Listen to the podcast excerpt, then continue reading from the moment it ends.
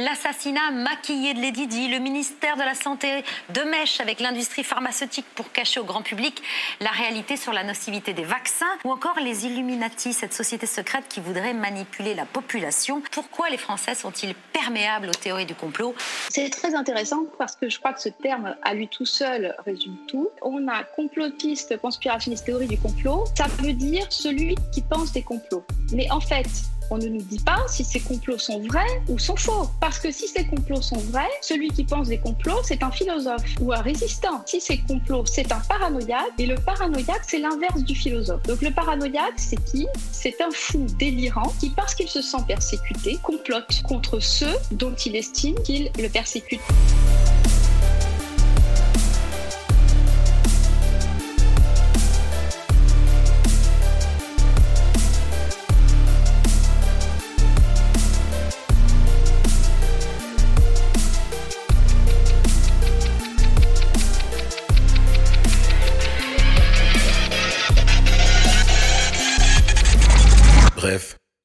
Qu'il y en a partout des théories du complot.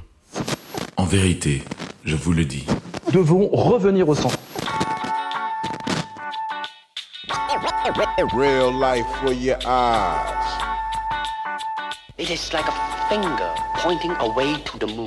Bonjour, bienvenue dans Sagesse et Morito, le podcast où le monde et nos convictions s'interrogent, s'enrichissent, se critiquent à la lumière de la sagesse biblique.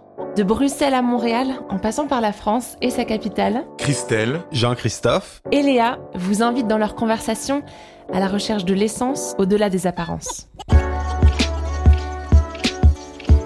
Bon, ces derniers mois, on a entendu plusieurs nouvelles euh, théories de conspiration sur les euh, interwebs. On dirait que ça finit plus de ce temps-ci, euh, que ce soit à travers Twitter, Facebook, les médias sociaux. Euh, on a entendu parler de toutes les euh, hypothèses par rapport à la COVID, certaines euh, qui me semblent loufoques, comme le fait qu'on essaie de nous implanter une micropuce à travers un, un vaccin, puis c'est toute une conspiration de Bill Gates et sa fondation. Quand dans le fond, vraiment la conspiration de Bill Gates, c'est de nous faire utiliser son Moses d'explorateur web que personne veut. Peut-être qu'il y a comme une Double conspiration. Ben, c'est peut-être ça qui rend ça plausible. On est habitué à ce que Bill Gates nous force à utiliser des appareils électroniques veut pas. Euh, blague à part, il y a euh, toute la question de QAnon, euh, un genre de légende d'un haut placé, top secret américain qui écoulerait des informations de toutes sortes par rapport à des conspirations qui menacent la République, comme des réseaux de pizzerias qui accueillent des terroirs de pédophiles politiques sanguinaire, vampirique. Bon, mais mais il y a aussi, en même temps, il y a aussi euh, d'autres rumeurs qui finalement se sont avérées vraies, puis qui même viennent avec un nouveau lot d'hypothèses de conspiration. Donc, nouveaux médias, comment est-ce que ça a commencé, euh, tout ce nouveau phénomène-là, et pourquoi est-ce qu'on fait plus confiance aux institutions traditionnelles, aux médias traditionnels par rapport à tout ça? C'est pas simplement les institutions traditionnelles et les médias traditionnels, c'est aussi euh, toutes les grandes institutions, l'État, le gouvernement, parce que c'est quand même évident que on s'est fait avoir et quand même assez grandement plusieurs fois. juste citer un exemple dont beaucoup de personnes se souviennent guerre d'Irak, deuxième guerre d'Irak, euh, s'il vous plaît, en 2003, après euh, les attentats du 11 septembre, qui déjà autour de eux ont leur lot de conspiration, mais Colin Powell, qui était le, le secrétaire, le ministre de la Défense à l'époque, et son argument pour pouvoir aller en guerre, parce que c'est illégal pour un pays d'attaquer un autre pays, son argument pour pouvoir aller en guerre, c'était de dire que Saddam Hussein, le président, cachait des armes de destruction massive. Il devait évidemment en apporter la preuve, et il en a soi-disant apporter la preuve venue de euh, caméras euh, secrètes euh, de l'armée américaine pendant la nuit jusqu'à avoir une fiole d'un échantillon qu'il a brandi devant les caméras du monde entier. Et tout ça c'était n'importe quoi. C'était juste un faux motif pour pouvoir entrer en guerre. Et les médias traditionnels à cette époque-là moi je me souviens au, Canada on a les, les, les chaînes américaines. Ouais. ils semblaient complètement euh, embarqué dans ce narratif-là, ont, pas joué leur rôle de contre-pouvoir euh, comme elles l'auraient dû. Donc, euh, quelques trilliards de dépenses plus tard, 20 ans de guerre plus tard, on se dit, on n'aurait pas dû leur faire confiance. Ben oui, c'est ça. Les, les, grands médias, ils ont bu ça comme du petit lait. Ils, ont, ils y ont cru de A à Z, grosso modo. Enfin, j'étais jeune, mais j'étais déjà étudiant à l'époque j'entendais pas grand monde vraiment euh, disputer ça. En tout cas, aux États-Unis, c'est vrai qu'en Europe, euh, on était contre la guerre. D'ailleurs, euh, petite euh, révélation, petit coming out, c'était ma toute première euh, manifestation de ma vie. C'était une manifestation devant l'ambassade américaine à Bruxelles contre cette guerre parce que j'étais pas du tout convaincu de la justesse de ces motifs. Et pourtant, tu as un gouvernement, un État, des médias qui te bombardent d'un même message et les conséquences, c'est quoi? C'est des milliers de morts quand même. Donc, et c'est pas le seul exemple. Donc, je peux comprendre qu'on puisse remettre en question quand même euh, euh l'autorité euh, de voix traditionnellement d'autorité, que ce soit les grands médias ou l'État?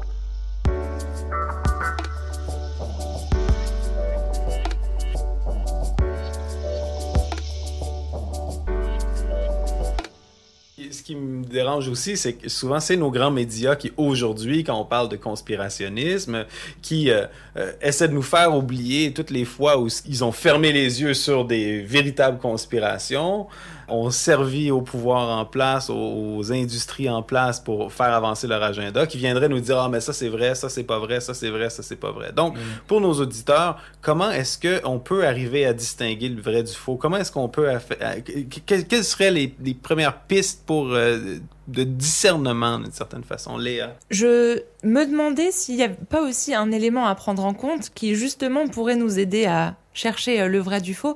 Est-ce que dans euh, toutes ces euh, conspirations ou toutes ces vérités qu'on a envie de dévoiler et qu'on se dit ah mais les grands médias nous avaient menti, enfin j'ai compris la vérité, il n'y a pas aussi un côté subversif de, de découvrir la vérité cachée et, le, côté peut-être un peu excitant de d'annoncer au monde entier vous alliez tous dans cette direction, mais regardez, moi j'ai compris le secret caché. Et je repense au livre qui a ensuite été adapté en film euh, Da Vinci Code, qui a tellement frayé la chronique et il y a encore plein de gens qui, euh, en parlant de euh, Jésus, ce grand tableau de Leonardo de Vinci justement, la scène où on le voit avec euh, ses disciples, et puis il y a un triangle, et puis on dit, mais attends, mais Jésus ne serait-il pas une femme, et puis Marie-Madeleine, et puis oh, les enfants cachés du fondateur du christianisme.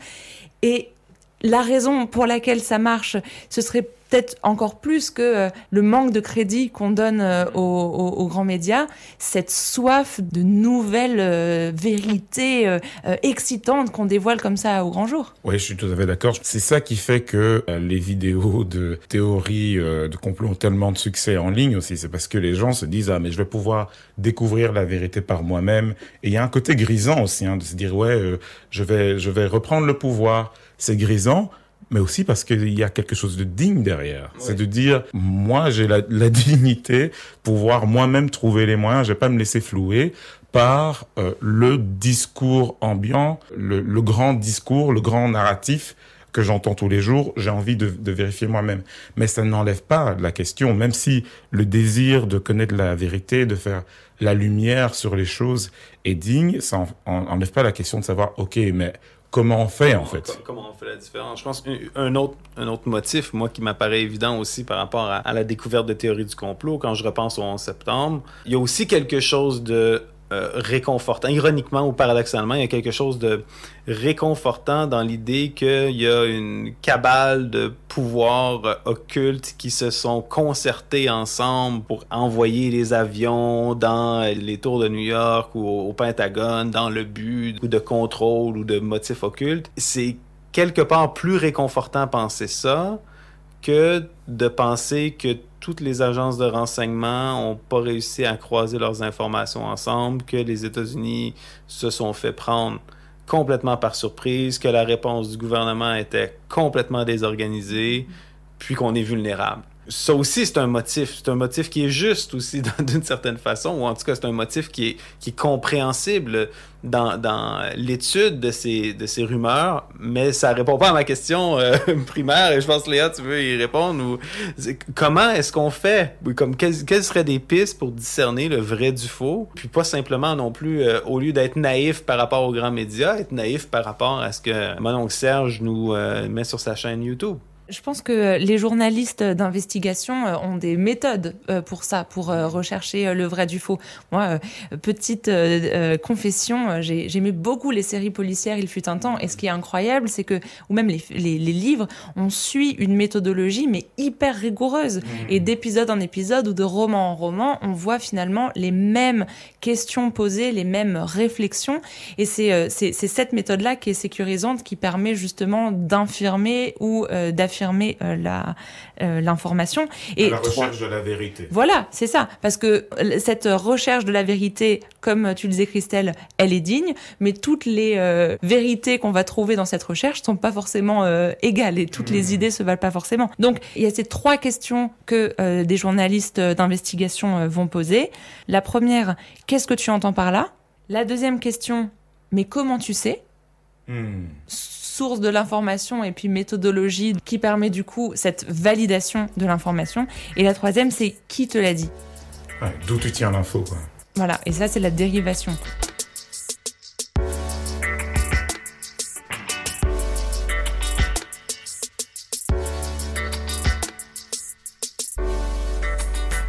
C'est fascinant, euh, Léa. Je savais pas que tu étais une fan de, de polar, de romans policiers. Et, euh, mais mais, mais c'est très intéressant. C'est vrai que ces questions-là, que ce soit euh, au niveau policier, au niveau journalistique, sont des questions fondamentales pour pour évaluer la, comment dire, la plausibilité, la validité d'une hypothèse.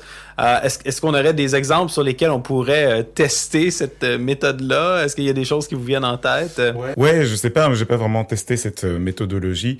Dans tous les cas, je trouve que ça peut être vraiment utile pour nos auditeurs de se dire, ah ben, quand même, utiliser ces clés, réfléchir aux informations que, que j'entends. Mais récemment, j'ai écouté en fait un podcast qui parlait d'un type d'information que moi j'ai entendu longtemps dans beaucoup de cercles et à laquelle plus ou moins euh, j'ai cru, mais j'ai réalisé qu'en fait c'était faux. Alors est-ce qu'on peut appeler ça théorie du complot? En tout cas, c'est remettre en question le discours dominant, mm. appelons ça comme ça.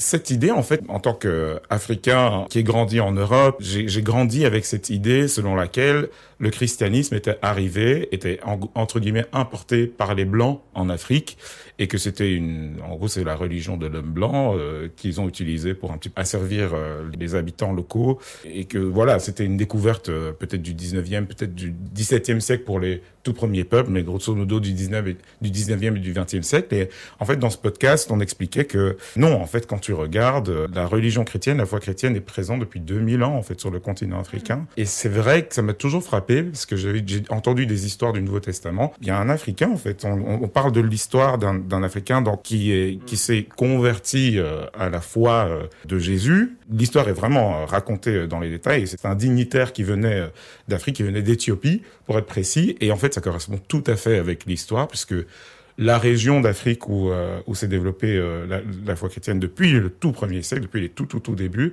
ben, c'est l'est de l'Afrique, euh, grosso modo, donc la Nubie, l'Éthiopie, l'Érythrée, etc., l'Égypte. Et il y a une longue tradition en fait de de pensée chrétienne, d'art chrétien, de coutumes chrétiennes, dont on on a en fait très peu parlé. Et donc le discours dominant, en gros, c'est de dire, oui, le christianisme, c'est une religion européenne. Mais quand tu regardes l'histoire, ça correspond pas. Du coup, on peut appliquer ces questions, en fait, d'où est-ce qu'on tient cette information et tester la, la, fiabilité de, de, ces discours dominants. Donc il y avait des églises euh, en Afrique bien avant qu'il y ait des églises en Europe, en fait. Effectivement, absolument, absolument. Et j'ai même appris qu'il y avait des langues liturgiques, c'est-à-dire des langues qui ont été développées pour la célébration de la foi chrétienne, comme le syriaque ou des, ou des choses comme ça. Et eh ben, en Afrique, c'est pareil. Il y a toute une pensée, toute une langue qui était développé dès le premier siècle, longtemps avant même qu'il y ait des, euh, des églises en Europe.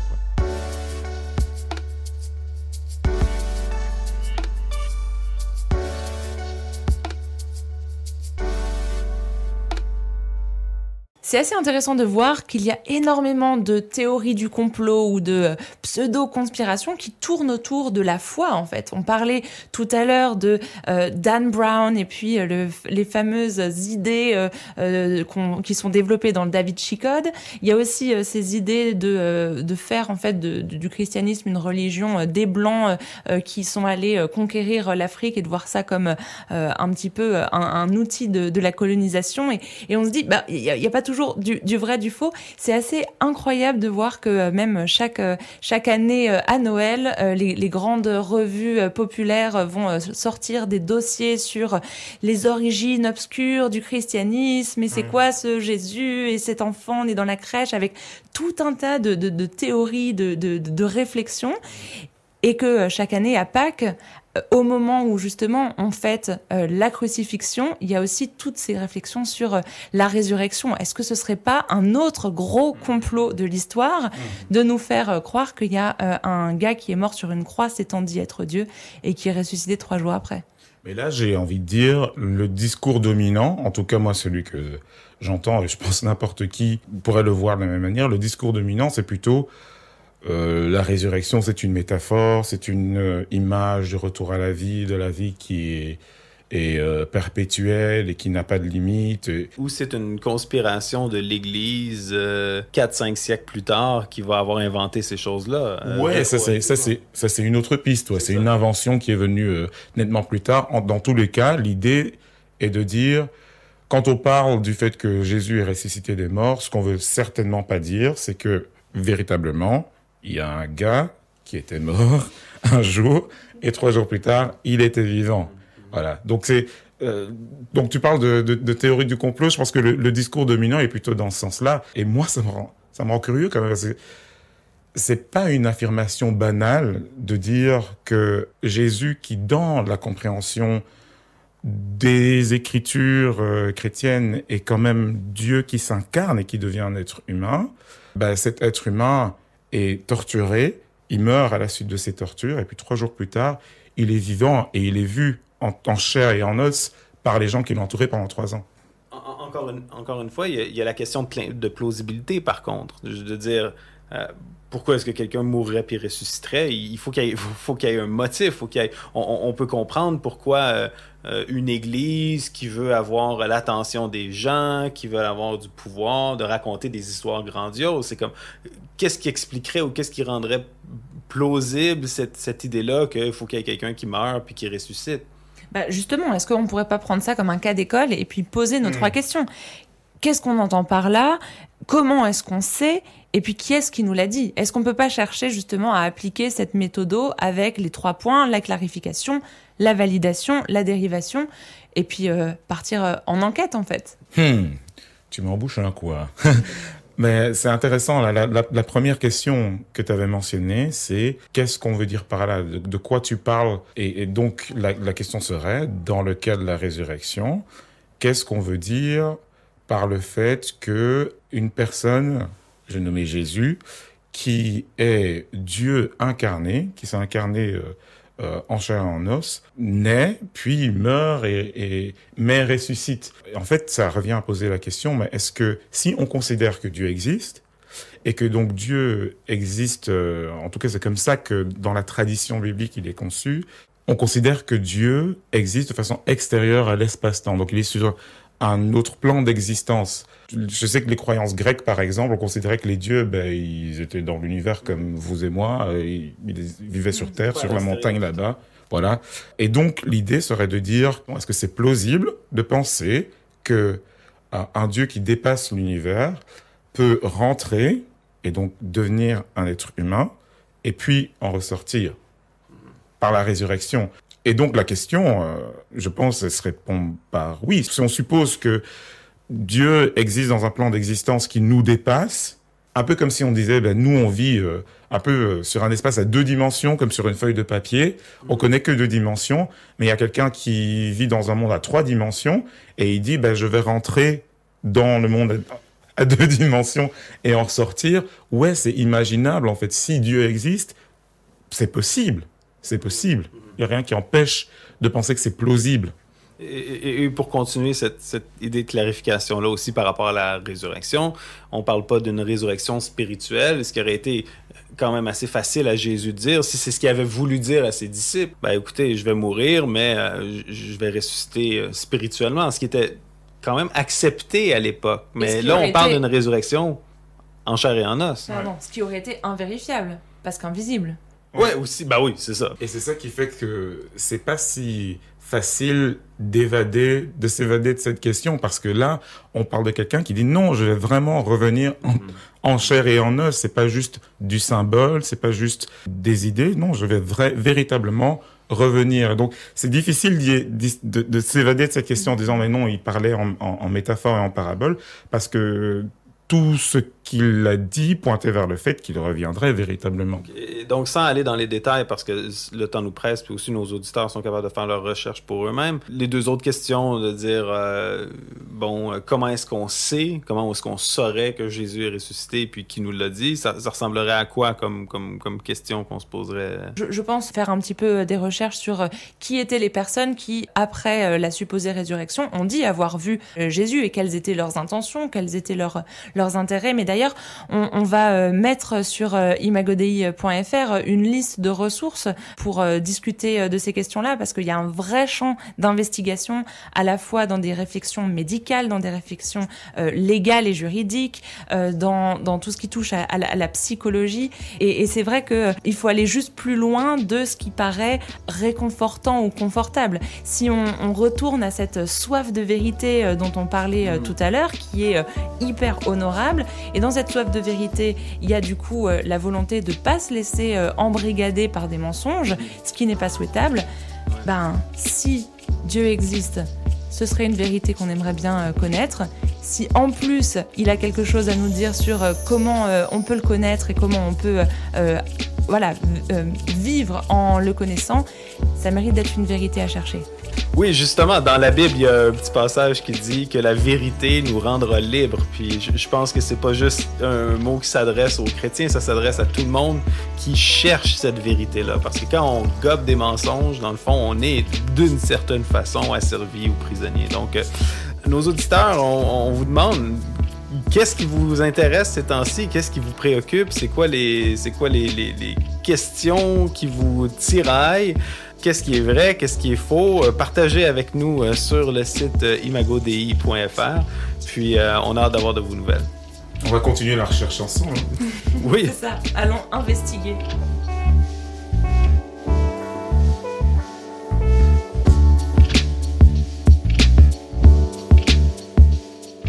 Sagesse et Morito est un podcast Imago S'il vous a plu, laissez-nous vos commentaires, partagez et parlez-en autour de vous continuer la réflexion, échanger, débattre et découvrir plus de ressources, rendez-vous sur imagodei.fr.